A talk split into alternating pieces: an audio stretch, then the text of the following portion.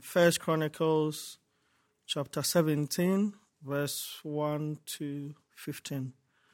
After David was settled in his, pal- in his palace, he said to Nathan the prophet, Here I am, living in a house of cedar, where the ark of the covenant of the Lord is under tent.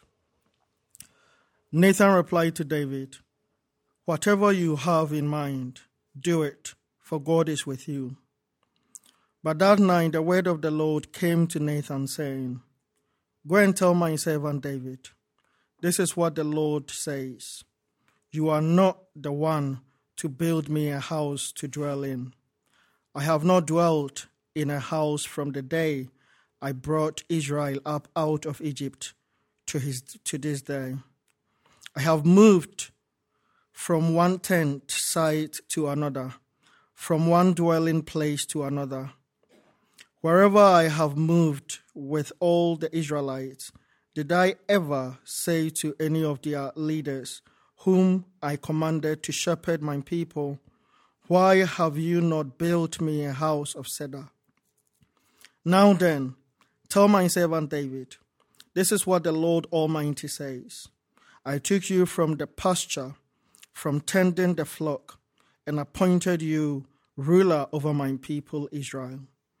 I have been with you wherever you have gone, and I have cut off all your enemies from before you. Now I will make your name like the names of the greatest men on earth, and I will provide a place for my people Israel, and will plant them so that they can have a home of their own and no longer be disturbed. Wicked people will not oppress them anymore, as they did at the beginning and have done ever since the time I appointed leaders over my people Israel. I will also subdue all your enemies. I declare to you that the Lord will build a house for you. When your days are over and you go to be with your ancestors, I will raise up your, off, your offspring to succeed you one of your own sons, and I will establish his kingdom. He is the one who will build a house for me, and I will establish his throne forever. I will be his father, and he will be my son. I will never take my love away from him, as I took it away from your predecessor. I will set him over my house and my kingdom forever his throne will be established forever. Nathan reported to David all the words of this entire revelation. Um, for our next passage, shall we turn to Acts chapter 7, verse 44 to 50? Our ancestors had the tabernacle of the covenant law with them in the wilderness. It had been made as God directed Moses according to the pattern he had seen. After receiving the tabernacle, our ancestors under Joshua brought it with them when they took the land from the nations God drove out before them. It remained in the land until the time of David, who enjoyed God's favor and asked that he might provide a dwelling place for the God of Jacob. But it was Solomon who built a house for him. However, the Most High does not live in houses made by human hands, as the prophet says, Heaven is my throne, and the earth is my footstool. What kind of house will you build for me, says the Lord? Or where will my resting place be? Has not my hand made all these things? This is the word of the Lord. Ransford, thank you very much uh, for, for reading that for us. And good morning and welcome to Christchurch Balham. A few people I don't recognise. It's wonderful uh, to have you with us uh, here today. Uh, my name's Andy. I'm the pastor here at Christchurch Balham. And today, you're coming on right day because today we are beginning this new series in the book of Chronicles. We began it last summer and we got up to chapter 16 and now we're continuing on in chapter 17. And uh, this week I spent most of the week in Rwanda. And on the flight back last night, I made the decision not to preach on the entirety of chapter 17. We're only going to do the first half. So you see on the little um, handout on your, the back of your service sheet, we're only going to do the first point. You might be relieved to hear. Otherwise, it would be a very long sermon. but um, I thought we'd, um, we'd just do half of that. Shall I pray? Oh, Father God, thank you so much, as we've been seeing today, of how loved we are because of Jesus Christ.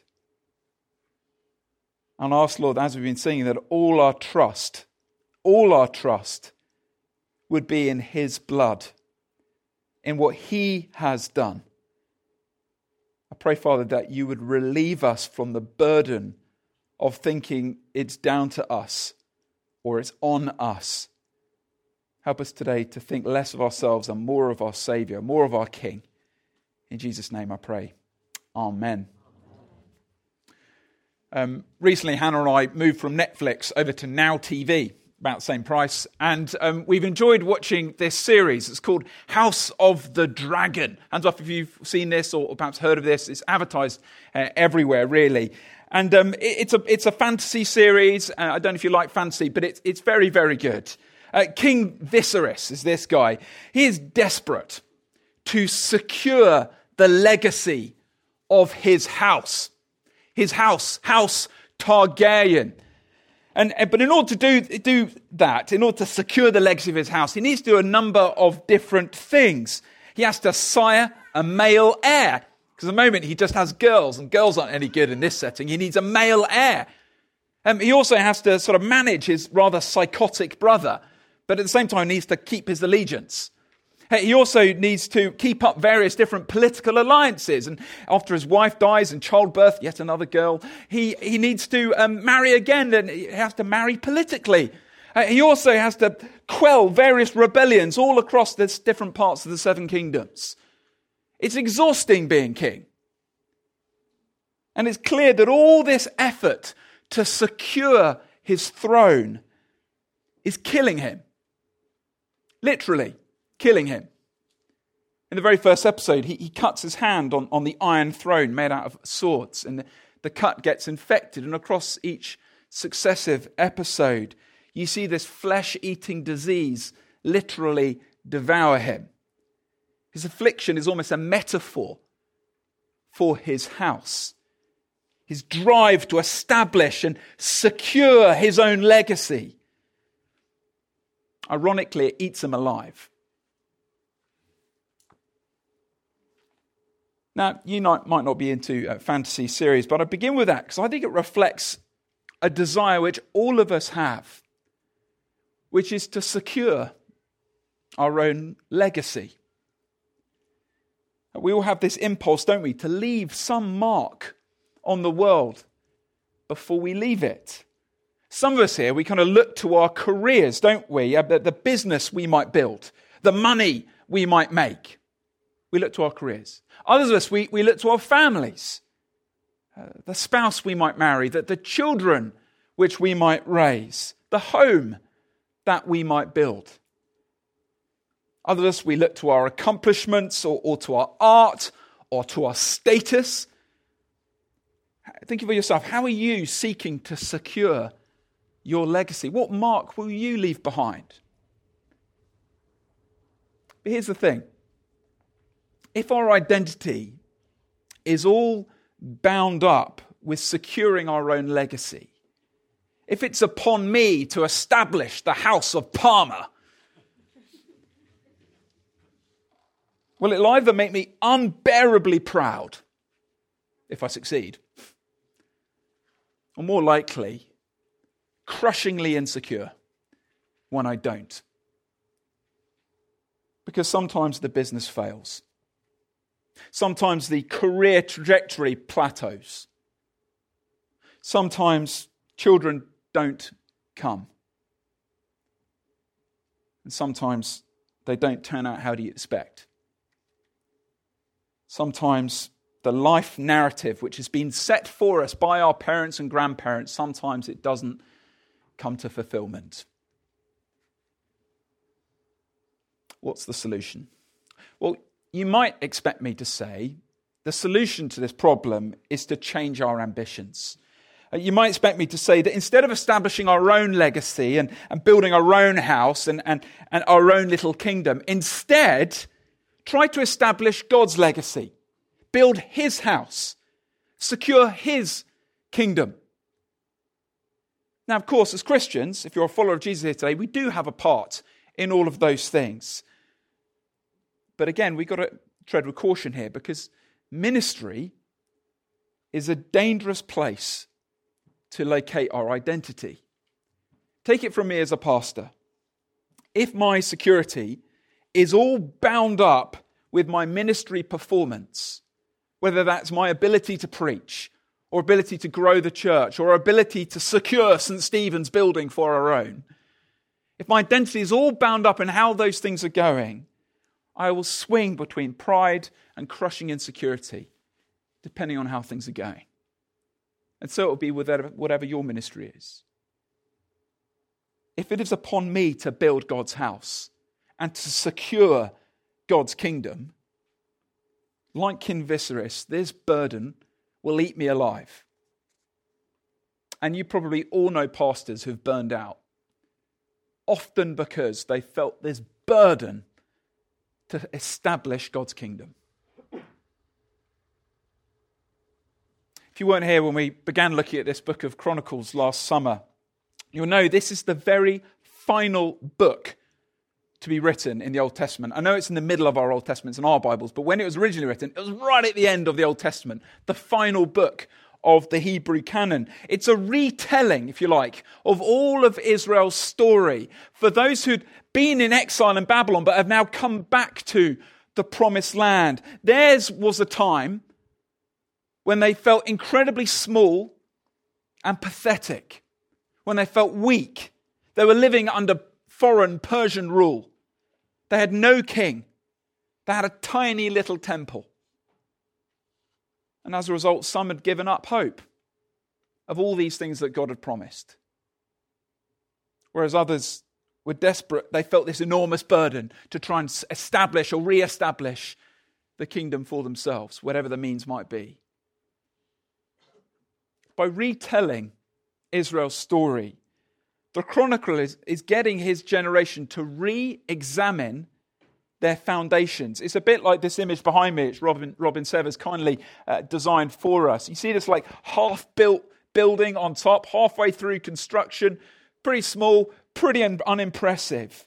And, and again, that's what their kingdom looked like at this time. But what the chronicler is doing is to look down. And so you can see, or maybe you can't see, but the, the foundations go incredibly deep.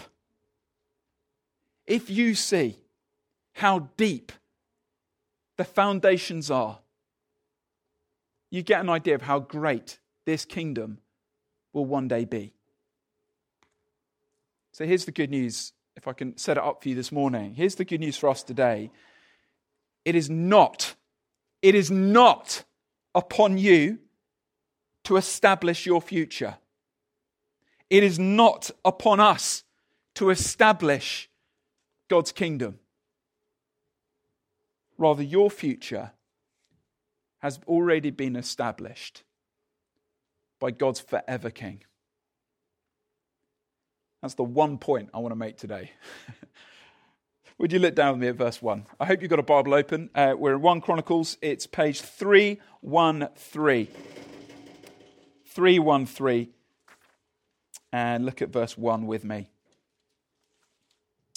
After David was settled in his palace, he said to Nathan the prophet, Here I am, living in a house of cedar, while the ark of the covenant of the Lord is under a tent. Now, you might remember in the, in the previous few chapters, uh, David has managed to successfully bring the Ark of the Covenant into Jerusalem. This like, wooden golden box kind of represented God's rule amongst them, God's presence among his people. And, and as a result, God has clearly blessed David. Here he is living in a palace in luxury. But David sort of looks down the road and he kind of sees a mismatch between his situation and, and, and God's sort of situation. Here he is living in this permanent quality uh, accommodation, cedar being quality wood, and was God God's kind of living in a in, a in a tent under a curtain. Poor God. So David's solution, he has a great idea. It's, David's solution is not to sort of downgrade his own accommodation and start living in a tent as well. He doesn't, I don't think he even considers that thought. Um, rather, rather, he wants to build God a house like his, a permanent, quality home. And it's interesting, in the ancient Near East, kings often built temples to their gods. It was their way of saying thanks for blessing me and my rule, and also sort of a bit of propaganda showing everyone how great your kingdom is because look, my God's with me permanently at a quality establishment. So here's uh, the, uh, the remnants of uh, the temple built to Melkart by Hiram of Tyre, the island of Tyre, just off the coast of Israel. So a contemporary of David. So maybe David looked at his mate Hiram of Tyre and his temple to Melkart, and he thought, hmm, maybe I could do that too. It's possible that that's where David got that idea from. So first, he, he comes up with this plan, and, but first he has to check it by the prophet, doesn't he? Uh, so, and, and the, so he asks the prophet, this is what I'm going to do. In verse 2, Nathan replies, do whatever's in your mind. Do whatever's in your mind. Oh, God's with you. But actually, Nathan's sort of shoot from the hip response is wrong. It's incorrect. Verse 3 but that night, the word of God came to Nathan, saying, Go and tell my servant David, this is what the Lord says You are not the one to build me a house to dwell in. This is the only recorded time in the ancient Near East where a king said to a god, I'm going to build you a house. And the god goes, You're right, I'm, I'm fine, thanks. No, thank you. The million dollar question is why not? Why not? Well, God's going to tell us more, reveal more of his reasons in successive chapters, but a, a, few reasons are given here. I've got three of them. They'll be up on the screen. The first one is this God does not need a building to dwell with his people. Look at verse 5. I have not dwelt in a house from the day I brought Egypt, sorry, the day I brought Israel up out of Egypt to this day. I have moved from one tent site to another, from one dwelling place to another. Wherever I have moved with all the Israelites, did I ever say to any of their leaders, whom I commanded to shepherd my people, Why have you not built me a cedar house to live in? And this fits with what we heard from our second reading from, from Stephen just before he's martyred. Fits with what he said. God does not need a permanent building in order to dwell with his people. That's because God is the omnipresent creator. You can't domesticate him. You, you, can't sort of control him like the pagans do, like Hiram of Tyre tried to do with his god Melkart. You know, limit him to a particular locale. You can't pin him down to a particular location, say, God is with us here. Hang on. But he's not with us out here. But he's definitely in here. Not out here. Did you see? You can't do that because he is the creator God. You can't domesticate him.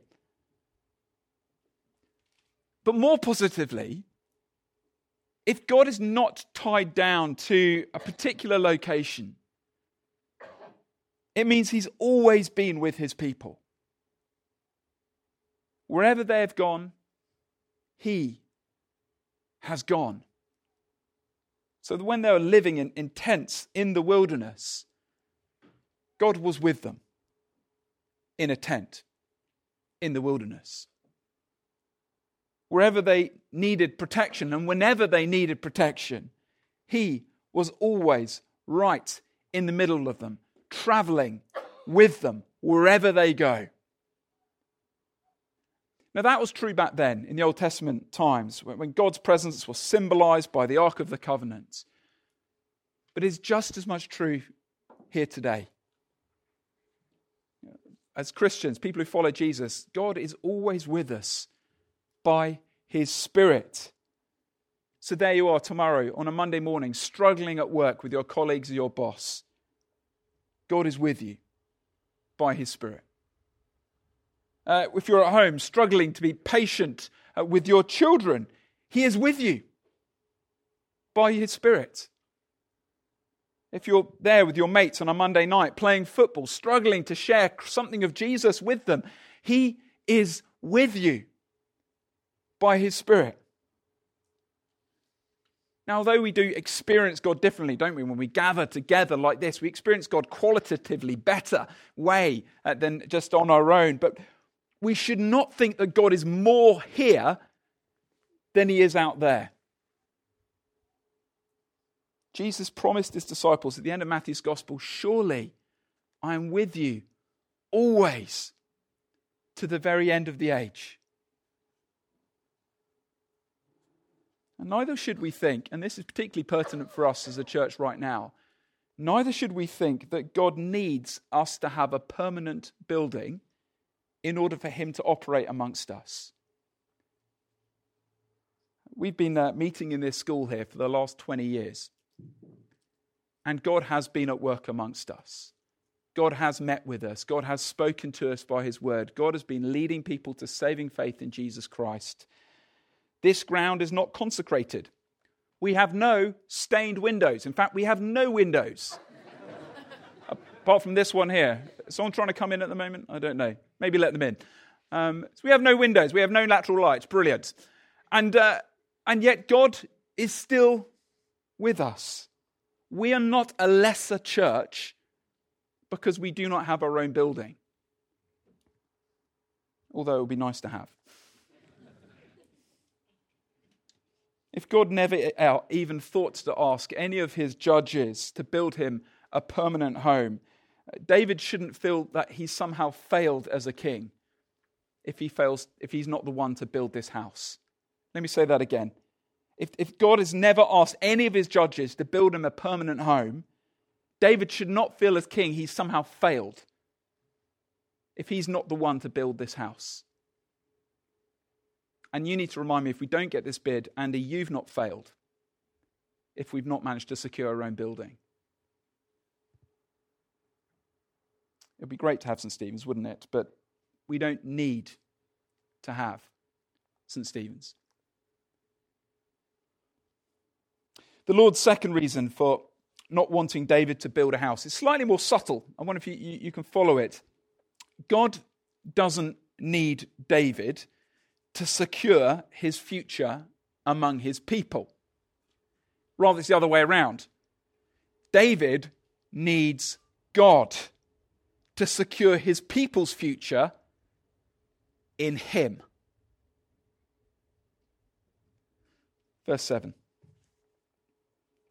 Now then, tell my servant David, this is what the Lord Almighty, literally, the Lord of armies, says. I took you from the pasture, from tending the flock, and appointed you ruler over my people Israel. I've, I have been with you wherever you have gone, and I have cut off all your enemies from before you. Now I will make your name like the names of the greatest men on earth. So if there was a danger, if there was a danger of David thinking, I've arrived, I'm living in a palace, all my enemies are subdued, and I've got this great idea to house God in my midst, if David was tempted to think he's arrived, God kind of kindly gives him a bit of a, bit of reality check. David, you were once nothing, a mere shepherd boy in the wilderness. I was the one who made you something. I was the one who appointed you as ruler. I was the one who cut off your enemies. I was the one who will make your name great. David, I don't need you to establish my future among your people. In fact, you need me to secure my people's future. But this doesn't mean David's a complete irrelevance, does it? No, he's integral to it. Um, you kind of remember, if those of us have been doing the Bible overview uh, last term, you remember those big promises which God gave to Abraham. He promised him hundreds of years before you're going to have a vast people, uh, you're going to have a secure land, uh, your, God's presence is going to be amongst you. All of, these pre- all of these blessings, it seems, are going to come into effect because of the king. The king is going to mediate all of these blessings to God's people. It's a bit like when I'm watching rugby with my boys. Whenever the rugby's on, um, I've got Levi under one arm, Caleb under the other, and uh, we're shouting the TV. And, and when England are, are winning against uh, Scotland or France, let's say Scotland, it's more likely. Um, when, when England are winning against Scotland, we're shouting, We are winning! And Caleb and, and, and Levi are jumping up and down saying, We're winning, we're winning. Are we though? Because we're not doing anything. We're, we're sat on a sofa at home. I'm drinking a beer. They've got a fizzy pop. And we're not doing anything whilst we're watching Billy Vunipola, Billy Vunipola or Ellis Genge um, doing all the hard work on the pitch. Are we winning? Well, yes, because they are winning. Because they represent us. They represent England. And when they win, we win. So it is with Israel's kings. They mediate all of God's blessings to us. Look at verse 9. Just see how it follows. Makes the, the same point. And I will provide a place for my people Israel, and I will plant them so that they can have a home of their own and no longer be disturbed. Wicked people will not oppress them anymore as they did at the beginning and have done ever since the time I appointed leaders over my people Israel. I will also subdue all of your enemies. Do you see? But if David is blessed, then the people are blessed. If David is secure, then the people are secure. Do you see how one relates to the other? And in the same way that David was once nothing, just a shepherd boy in the wilderness, so God's people were nothing and nowhere people living in the wilderness. But now, through their king, they will be planted like the Garden of Eden. Through their king, they will be established. Through their king, they will be secure, and all of their enemies subdued. Notice that this is not a deal. God does not say to David, If you obey me, then I'll bless you and your people. This is a promise, a one way promise. It's not like what God says to Adam and Eve in the garden keep my law and then you can stay here. It's not like what God said to his people Israel uh, in the Mosaic covenant, saying, Keep my law and you can stay in the land. No, this is different. God says, Through this king, I will bless you. No caveats, no conditions. So it is with us today. Just consider how you have been blessed. If you're someone following Jesus, just consider the blessings which are yours. Every single blessing that you enjoy has been mediated to you through your King. That should give us a great measure of humility. It is not because of your academic brilliance that you worked out all the facts and decided to follow Jesus because it's true. That might be the case, but it is not down to you. It's not because of your brilliant ministry gifts that your small group, that your connect group is growing and flourishing. It might be in part because of that, but it is God who's doing that. I discovered recently that the, the word humility uh, and the word humanity have the same root. Um, I, did, I, learned this recently that it, the, the, the Latin root is humus, not hummus like you know you eat with, um, as everyone in Balham eats with um, with pita bread. Not hummus, but the hummus meaning dirt, ground, dust. Adam was made out of the dust, out of nothing. Because his sin, will one day return to the dust. Well, that's all of us, friends. By nature, on our own, we are nothing. And one day we will return to nothing. We've got to have humility. All that we have has been given to us. All that we have in Christ has been given to us. But ironically, there's, there's greater security in humility. Because if it was at least in part us, then we'd have reason for pride. But it's zero part us, 100% God. I will do this, he says to David.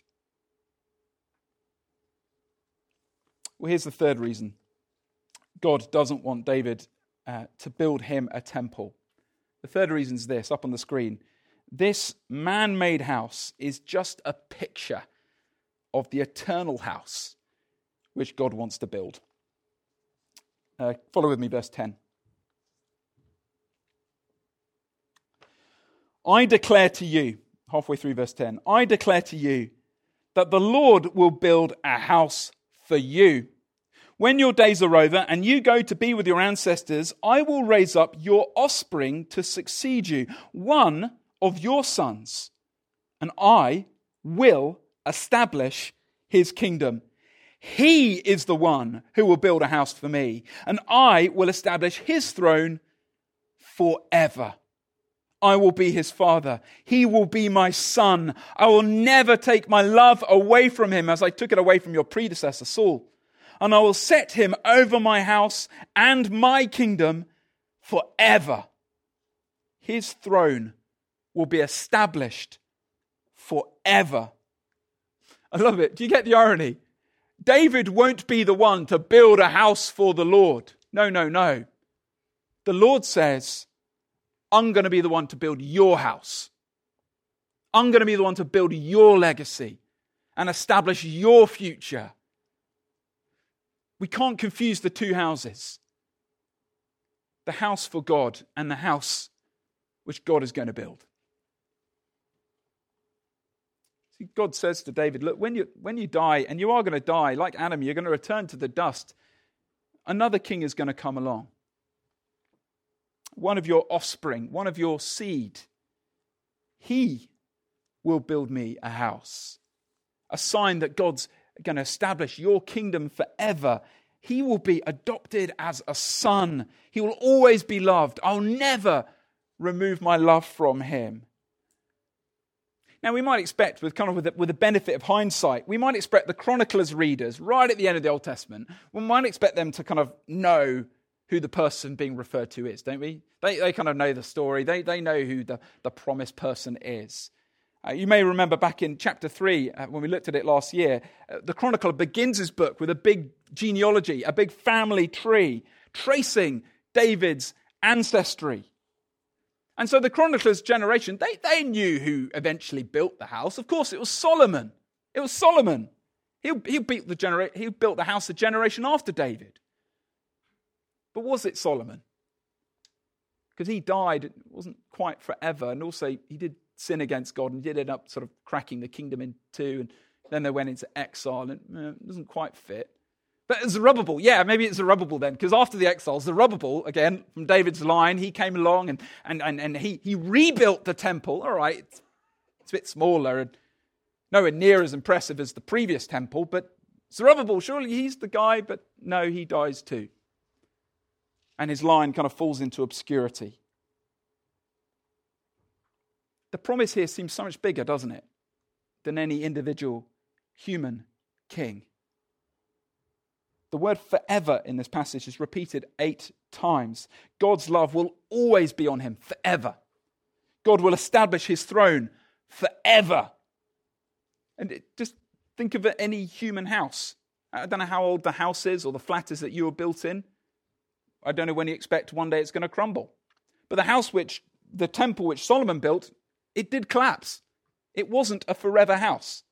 The house which Zerubbabel built, it did collapse. It was not a forever house.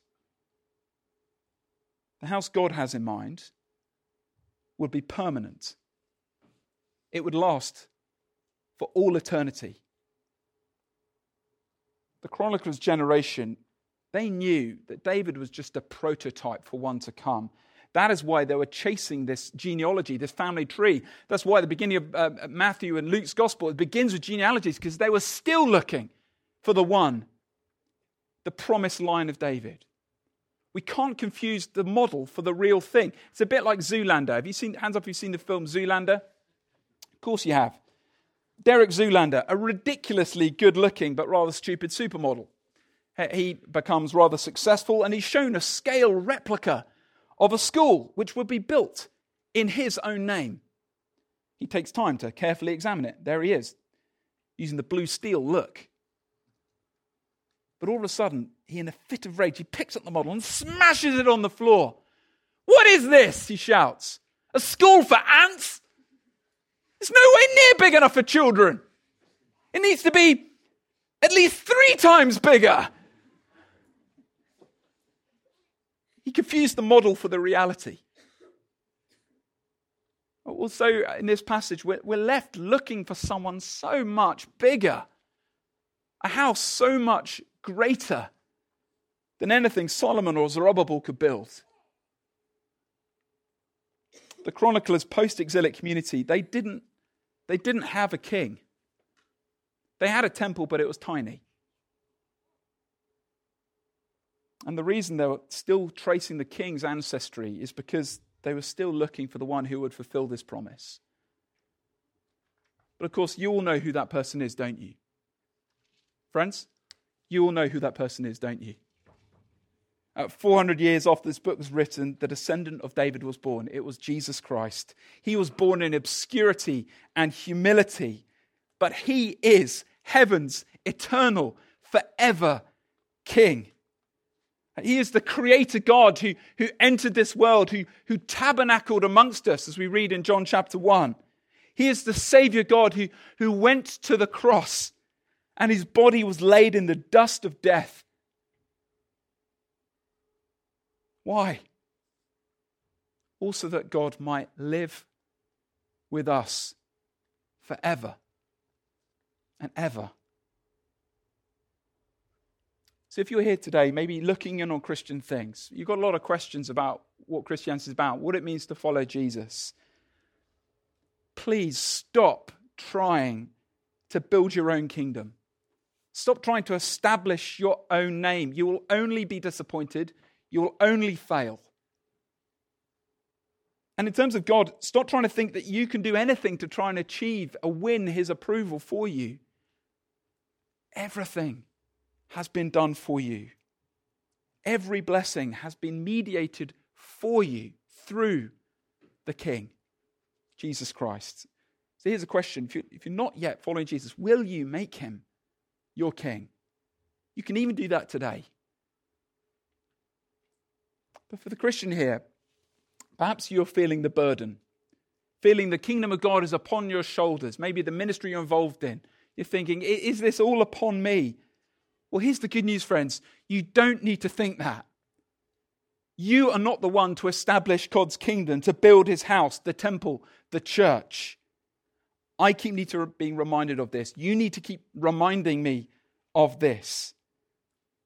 God has it perfectly in hand.